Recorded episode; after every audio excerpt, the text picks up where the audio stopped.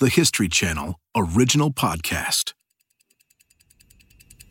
Sports history this week, October 17th, 2005.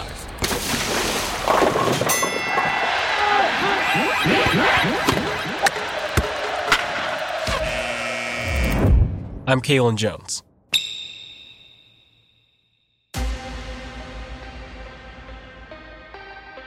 The 05 06 season is about to start, and the NBA league office is worried.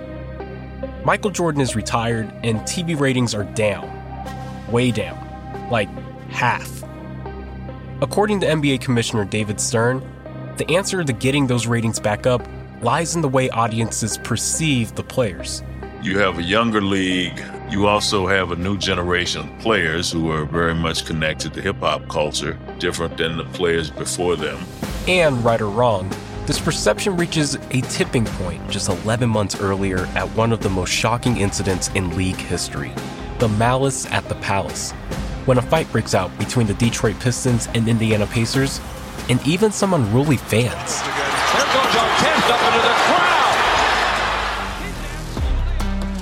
The lasting image of players being provoked into charging the stands and striking fans isn't exactly the Mona Lisa. To the NBA, neither is players showing up the game sporting jewelry or wearing what is, to most players, just regular clothes. League leadership is still grappling with players representing a culture it doesn't understand. The NBA believes it has an imaging problem.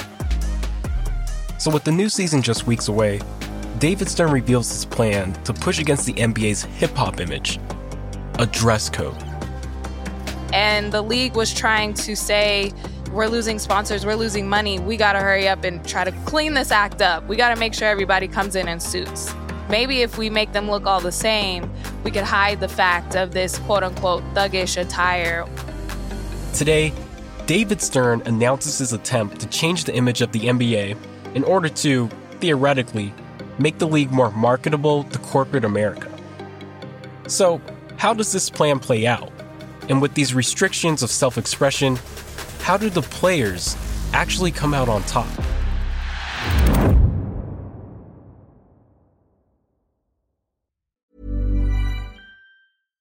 This message comes from BOF sponsor eBay.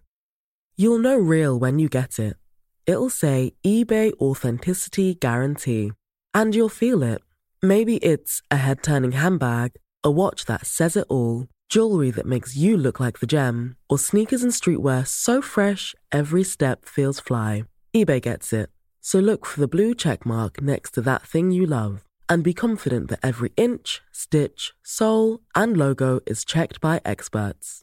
With eBay Authenticity Guarantee, you can trust that feeling of real is always in reach.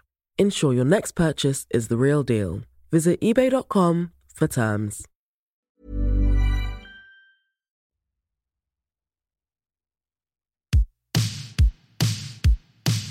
David Stern takes over as the commissioner of the NBA in 1984. It may be hard to imagine, but the league was not nearly the global juggernaut that it is today. The average player's salary was under $300,000. The league was only broadcasting games in two countries as opposed to over 200 today. Stern's goal is simple but ambitious turn the NBA into an international powerhouse. And his plans are so aggressive that he can't simply follow the playbook of other sports leagues like the NFL.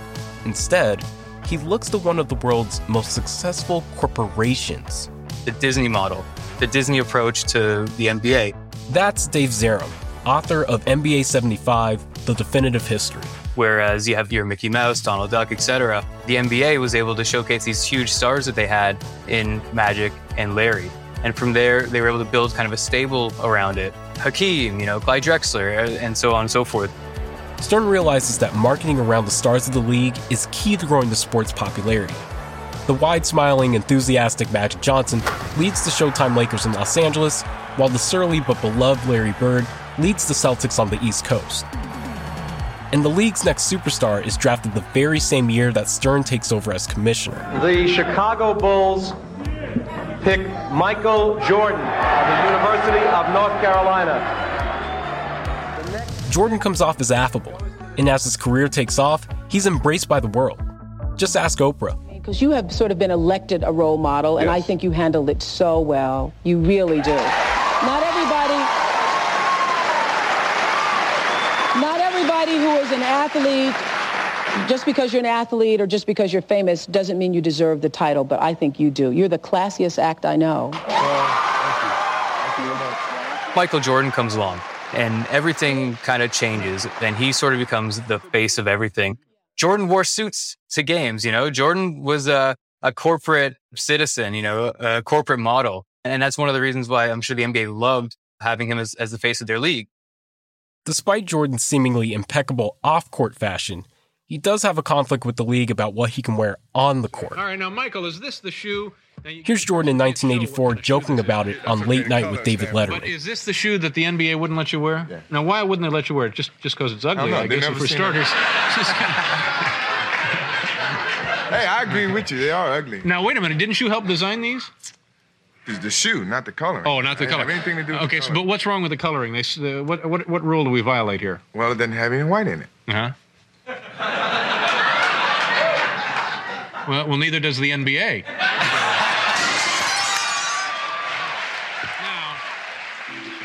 The sneaker was banned because it wasn't white enough. At this point in NBA history, there's a rule that all sneakers worn during games must be at least 51% white. But Jordan, in classic Jordan fashion, ends up capitalizing on the publicity from this moment. He ends up releasing a banned version of the Air Jordan 1 sneakers and Nike even puts out a TV commercial with censor bars over the shoes. On September 15th, Nike created a revolutionary new basketball shoe. On October 18th, the NBA threw them out of the game. Fortunately, the NBA can't stop you from wearing them. And that's one of the main reasons why the NBA loves having Jordan as the face of the league. Deep down, he's a businessman. Brands from Nike to Gatorade to Wheaties to Coca Cola line up to throw advertising dollars at Jordan. It's estimated that he's made over $1.7 billion. That's billions with a B from endorsements alone over the last 40 years. Here's Dr. Todd Boyd, professor of cinema and media studies at the USC School of Cinematic Arts. Throughout the 90s, you had this image of Michael Jordan, the sort of, you know, business philosopher, corporate pitchman Jordan is also a TV ratings dominator. During the height of Jordan's second run of three consecutive championships, NBA Nielsen ratings soared from a 4.9 in 1997 to an all time high of 5.5 in 98. To this day, of the six most watched NBA games of all time, five of them are finals games featuring Michael Jordan. The Chicago Bulls have won their sixth NBA championship and while Jordan hangs around the league from 01 to 03, he's not quite Michael Jordan anymore. And the TV ratings show it. From a 5.5 rating in 1998 to a 2.4 by the 03 04 season, a loss of nearly 60% of their viewers. So the NBA was panicked in a sense, I'm sure, and, and eager to do kind of anything they could to change, to bring fans back to the league. Someone had to step up and take over as the league's most popular player and so begins the search for the next Jordan. And any basketball fan will tell you. They don't make Michael Jordans every day. The guy won three titles, stepped away, came back and won three more. So, you know, you can't really expect to replicate that. Michael was such a dominant star in the way that he excelled that it was inevitably going to present a problem. To be the next Jordan, you have to be ridiculously skilled, tough, competitive as hell, unique, and tremendously popular. Soon, one name starts to emerge.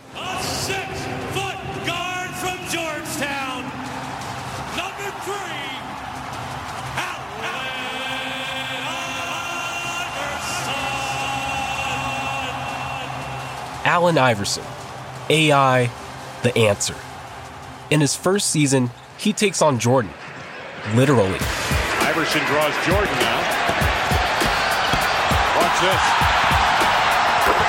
Michael trying to stay with him here. Very quick move. He goes to left his right, his left his right, and he comes up with a jumper, knocks it down, and Michael tried to retaliate the other end. Iverson wins Rookie of the Year, and his jersey sales skyrocket. And at just six feet tall, He dominates against players much taller than him. He's an instant fan favorite. After he wins MVP in 2001, Iverson establishes himself as one of the world's most popular athletes. AI was iconic. He had a reputation, he had a visibility, he had a style, he had a swagger. Jordan had those stories come out about gambling, but Jordan was never controversial. He was generally embraced uh, across the board. Iverson represented something a little different. You know, he was not the across the board superstar as much as he represented a certain niche, but that niche was very powerful and very influential. What Iverson doesn't have the corporate brand friendly image that had been so successful for the NBA's marketing efforts behind Jordan. AI was famously kind of the anti Jordan. I always love the Eric Dyson quote who called Allen Iverson Tupac with a jump shot. And it kind of embodies, you know, his role, his stature, uh, not just for the NBA, but for the greater culture at the time. It was a real time of change in the NBA when he went from kind of corporate to anti corporate. Iverson enters the league with multiple arrests. In 2000, he even goes toe to toe with David Stern over the use of homophobic lyrics in a rap song he releases. Allen Iverson was hugely popular, and he was also controversial, which in some ways may have added to the popularity. And another massive difference between Iverson and Jordan their style. Jordan shows up at games in suits. Iverson often shows up in a do rag and ball cap and puts his hair in cornrows. Iverson famously tells GQ I don't feel comfortable when I have on a suit unless it's a sweatsuit. And my mentality all was always when, when when I was coming in my rookie year, I was like, basically, now I can buy all the clothes that the guys from around my way yeah. want and wear anything that I want to wear because I can afford it now. Mm-hmm. So I'm gonna dress like this. When I was leaving from the arena, I was going to the club. I won't go into church. A new generation came in and and hip hop is notoriously not formal in the same sense. There's hip hop style, but it's opposite of more traditional style. AI represented a certain aesthetic, a uh, certain style, certain approach, his appearance, you know, his braids, his tats, you know, his baggy uniform. He came to the NBA with this hip hop swagger, you know, but he embodied it. He looked like a rapper. And those tattoos, the NBA isn't a fan of those either. When he was on the cover of Hoop magazine, which was an NBA print publication at the time, they airbrushed out his tattoos when they put him on the cover. So there had been a, a, a trend, I guess you could say, of the NBA uh, really pushing back from where the culture was going at the time, and really, really pushing back on you know the hip hop culture and what they felt it represented. Here's Jordan Ligons, NBA and WNBA writer and co-host of the Spinsters podcast. I don't feel like he expected to be the league's Michael Jordan. He wanted to hoop. Like he wanted to hoop, and that's that's all it was. And it, it, became something so much bigger. Hearing Allen Iverson talk about it in the early 2000s, he said, you know, my favorite rappers wore this. My the people in, in my neighborhood wear this. Like I feel comfortable in this. This allows me to express myself. And in a recent interview, I love what he said. He said, you know, we don't all play the same. Why should we all dress the same? Over the next five years, the NBA fines more than 20 players, including Iverson, Shaquille O'Neal, and Kobe Bryant, thousands of dollars for wearing shorts that are, quote, too baggy. Loaded words like thugs and thuggish were used all the time to describe players and their dress and their attire and their mannerisms and whatnot. And then when you have an incident that's so blatant, you know, without question, like the most extreme brawl that we've seen in North American sports history, unprecedented, it only substantiated like the worst fears. Zarum is talking about the Malice at the Palace, a game between the Detroit Pistons and Indiana Pacers on November 4, 2004. After Indiana's Ron Artest fouls Detroit's Ben Wallace near the rim, a scuffle breaks out.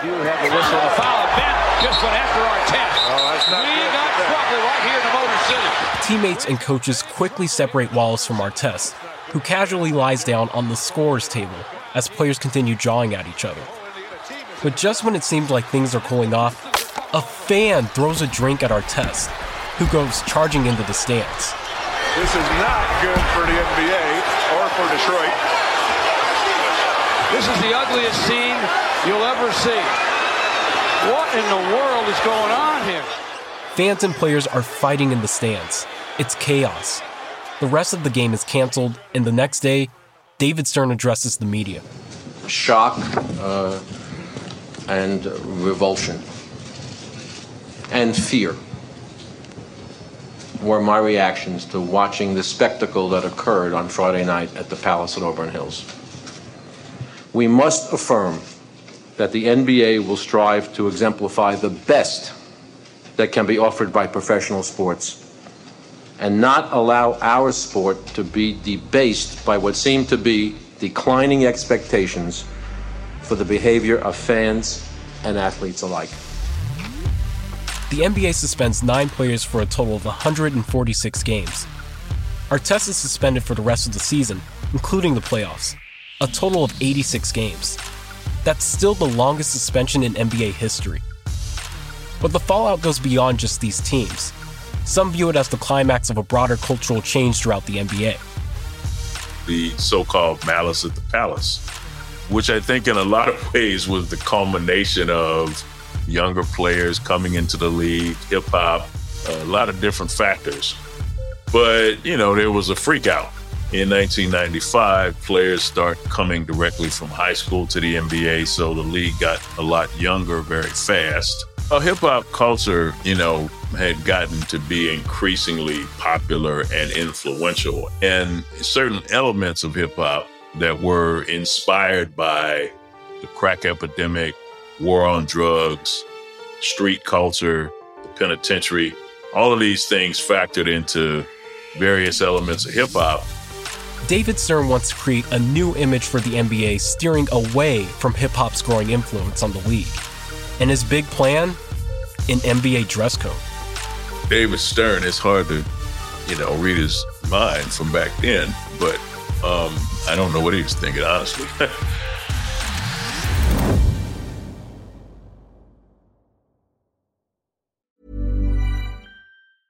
When you're ready to pop the question, the last thing you want to do is second guess the ring. At Bluenile.com, you can design a one of a kind ring with the ease and convenience of shopping online. Choose your diamond and setting. When you find the one, you'll get it delivered right to your door. Go to Bluenile.com and use promo code LISTEN to get $50 off your purchase of $500 or more. That's code LISTEN at Bluenile.com for $50 off your purchase. Bluenile.com code LISTEN. Hey, I'm Ryan Reynolds. Recently, I asked Mint Mobile's legal team if big wireless companies are allowed to raise prices due to inflation. They said yes. And then when I asked if raising prices technically violates those onerous two year contracts, they said, What the f are you talking about, you insane Hollywood ass? So to recap, we're cutting the price of Mint Unlimited from $30 a month to just $15 a month. Give it a try at mintmobile.com slash switch. $45 up front for three months plus taxes and fees. Promoting for new customers for limited time. Unlimited more than 40 gigabytes per month. Slows. Full terms at mintmobile.com.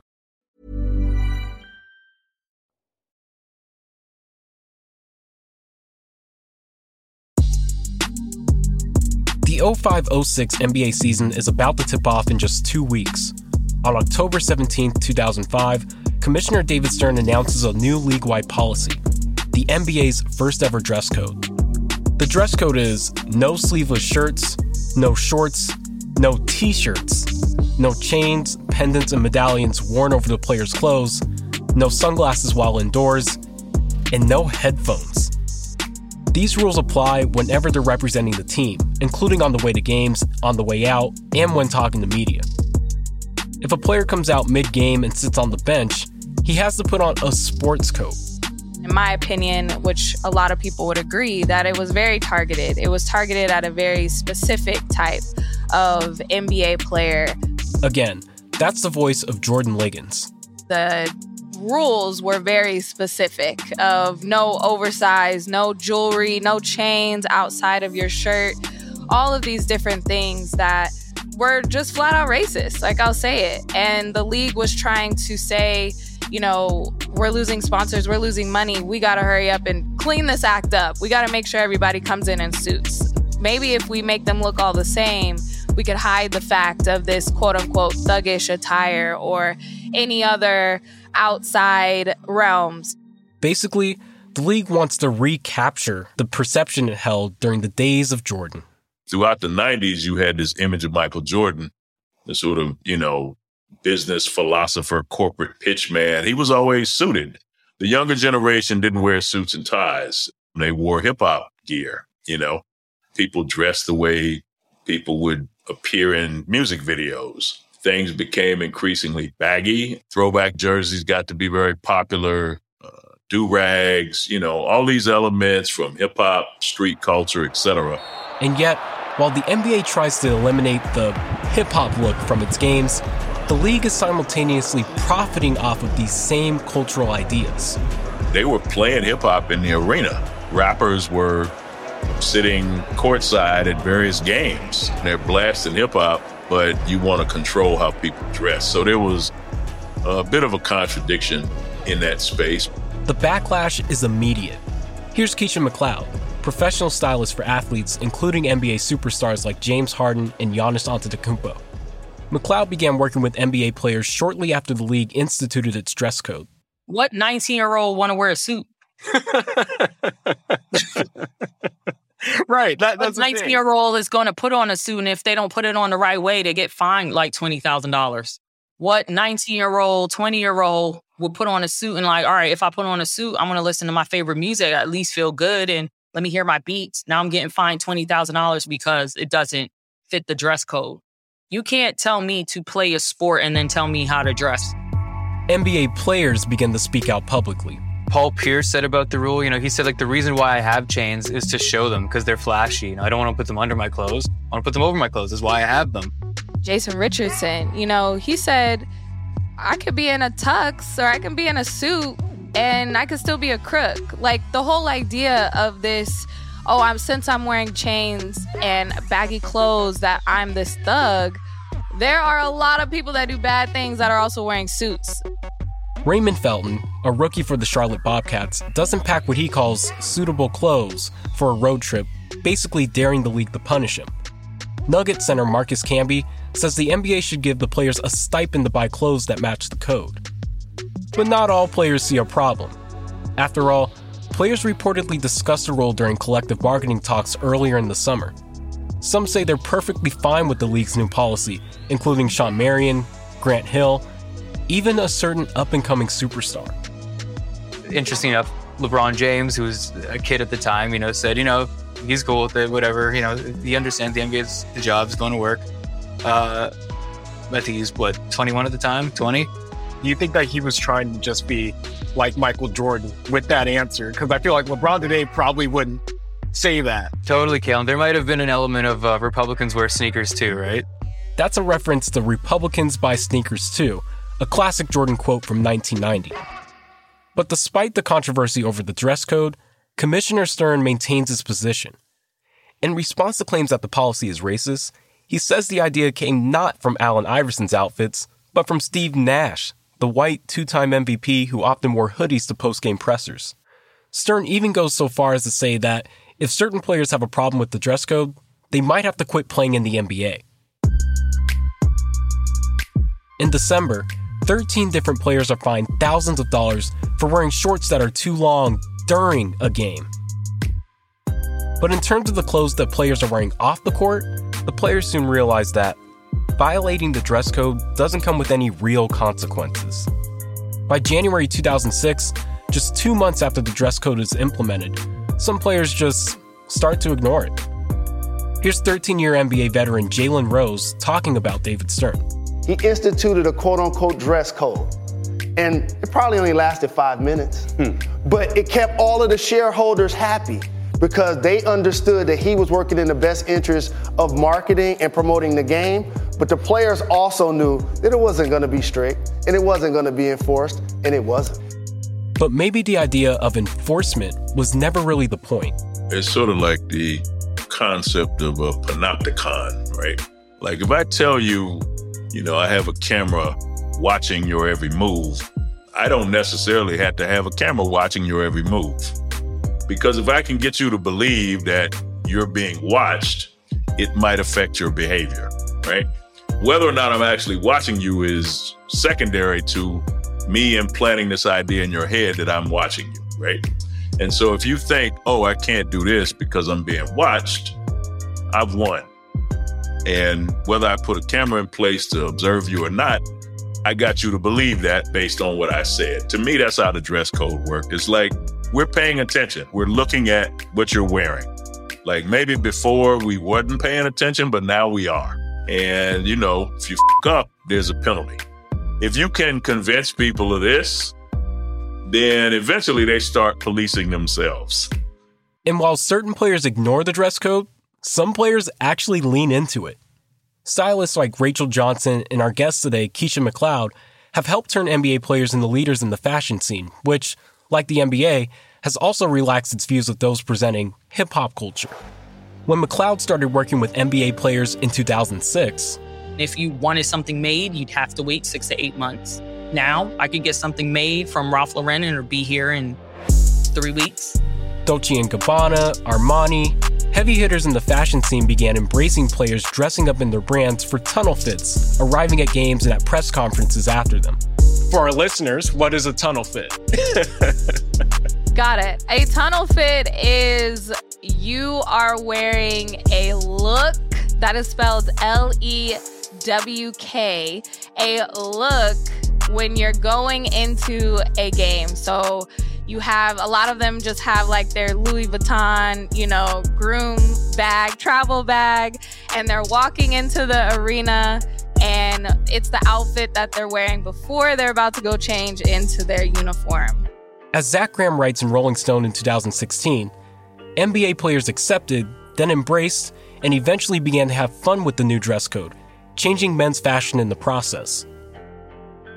Players like Russell Westbrook, Chris Paul, PJ Tucker, and more are routinely praised, or at least discussed, for their bold and interesting styles. As black people, it is a part of our culture to flip it. If something is deemed as a rule to bring us down, we know how to elevate and make sure we are still the stars and the black girl magic and the black magic that we do this is a great example of that. And a rule that was meant to kind of shame our culture and specifically players and how they dress, it turned into an opportunity to show off our style in a different way. Today, NBA players regularly appear on the cover of fashion magazines like Vogue or GQ. A lot of these other players, I mean, you know, from players like Westbrook starting their own fashion lines to Shai Gilgeous Alexander, uh, Jordan Clarkson. I mean, there's a group of players now that people talk about as like fashion icons. You know, LeBron's walking into the tunnel with a glass of wine in his hand. Like, that's one of the coolest moves I've ever seen. There's a whole kind of, you know, cultural aspect to it that really didn't exist in the same way when the dress code was implemented it's unfortunate and fortunate what happened to Allen Iverson because that's why they did it. Anthony Mason, Allen Iverson, you know, things like that to where they're like, oh, because you dress like this means you're going to play rough. One plus one is not equaling two, you know? And so, but in order for them to change the dress code, we were able to be more expressive and, you know, have fun in the later years and really be ourselves to where we came back to 2005 and beyond even David Stern, who passed away in 2020, seemed delighted with the unintended results of what many see as one of the league's most public failures. You could wear jeans, just wear a pair of shoes and a shirt with a collar. But our players went over the top. They started dressing, and, and frankly, they got these great bodies, and they just began to be on Gentleman's Quarterly and Vogue and all kinds of fancy places. And then they took it to the next level. They started designing their own fashion lines. I think it's great.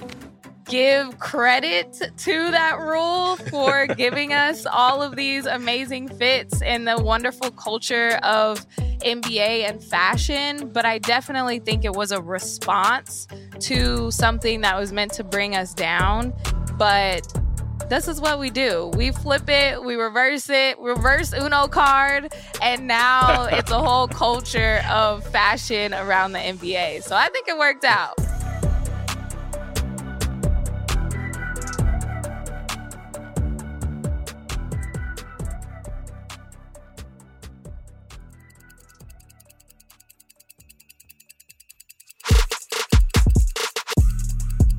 Thanks for listening to Sports History This Week. For moments throughout history that are also worth watching, check your local TV listings to find out what's on the History Channel today. Other notable sports stories that happened this week 1989. An earthquake shakes the Bay Area during warm ups for Game 3 of the World Series between the San Francisco Giants and Oakland A's, causing an unprecedented postponement. And 2012. Lance Armstrong is officially stripped of his seven Tour de France titles after an investigation reveals his use of steroids and other banned substances. If you know of any other stories from global sports history you'd like us to cover on this podcast, or if you'd just like to get in touch, please shoot us an email at sportspod at history.com. Special thanks to our guest, Dave Zarum, author of NBA 75, The Definitive History, Jordan Ligons, NBA and WNBA writer and co host of the Spinsters Basketball Podcast. Kesha McLeod, personal stylist to stars including Serena Williams, PJ Tucker, Chris Bosh, and Giannis Antetokounmpo.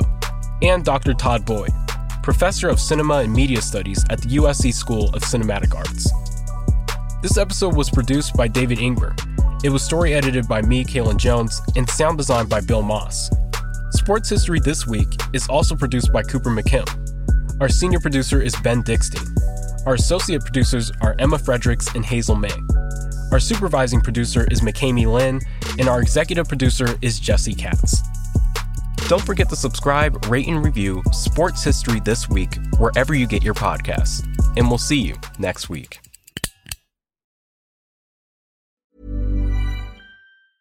Small details are big surfaces, tight corners are odd shapes, flat, rounded, textured, or tall. Whatever your next project, there's a spray paint pattern that's just right. Because Rust-Oleum Custom Spray 5 in 1 gives you control with five different spray patterns. So you can tackle nooks, crannies, edges, and curves without worrying about drips, runs, uneven coverage, or anything else. Custom Spray 5 in 1. Only from Rust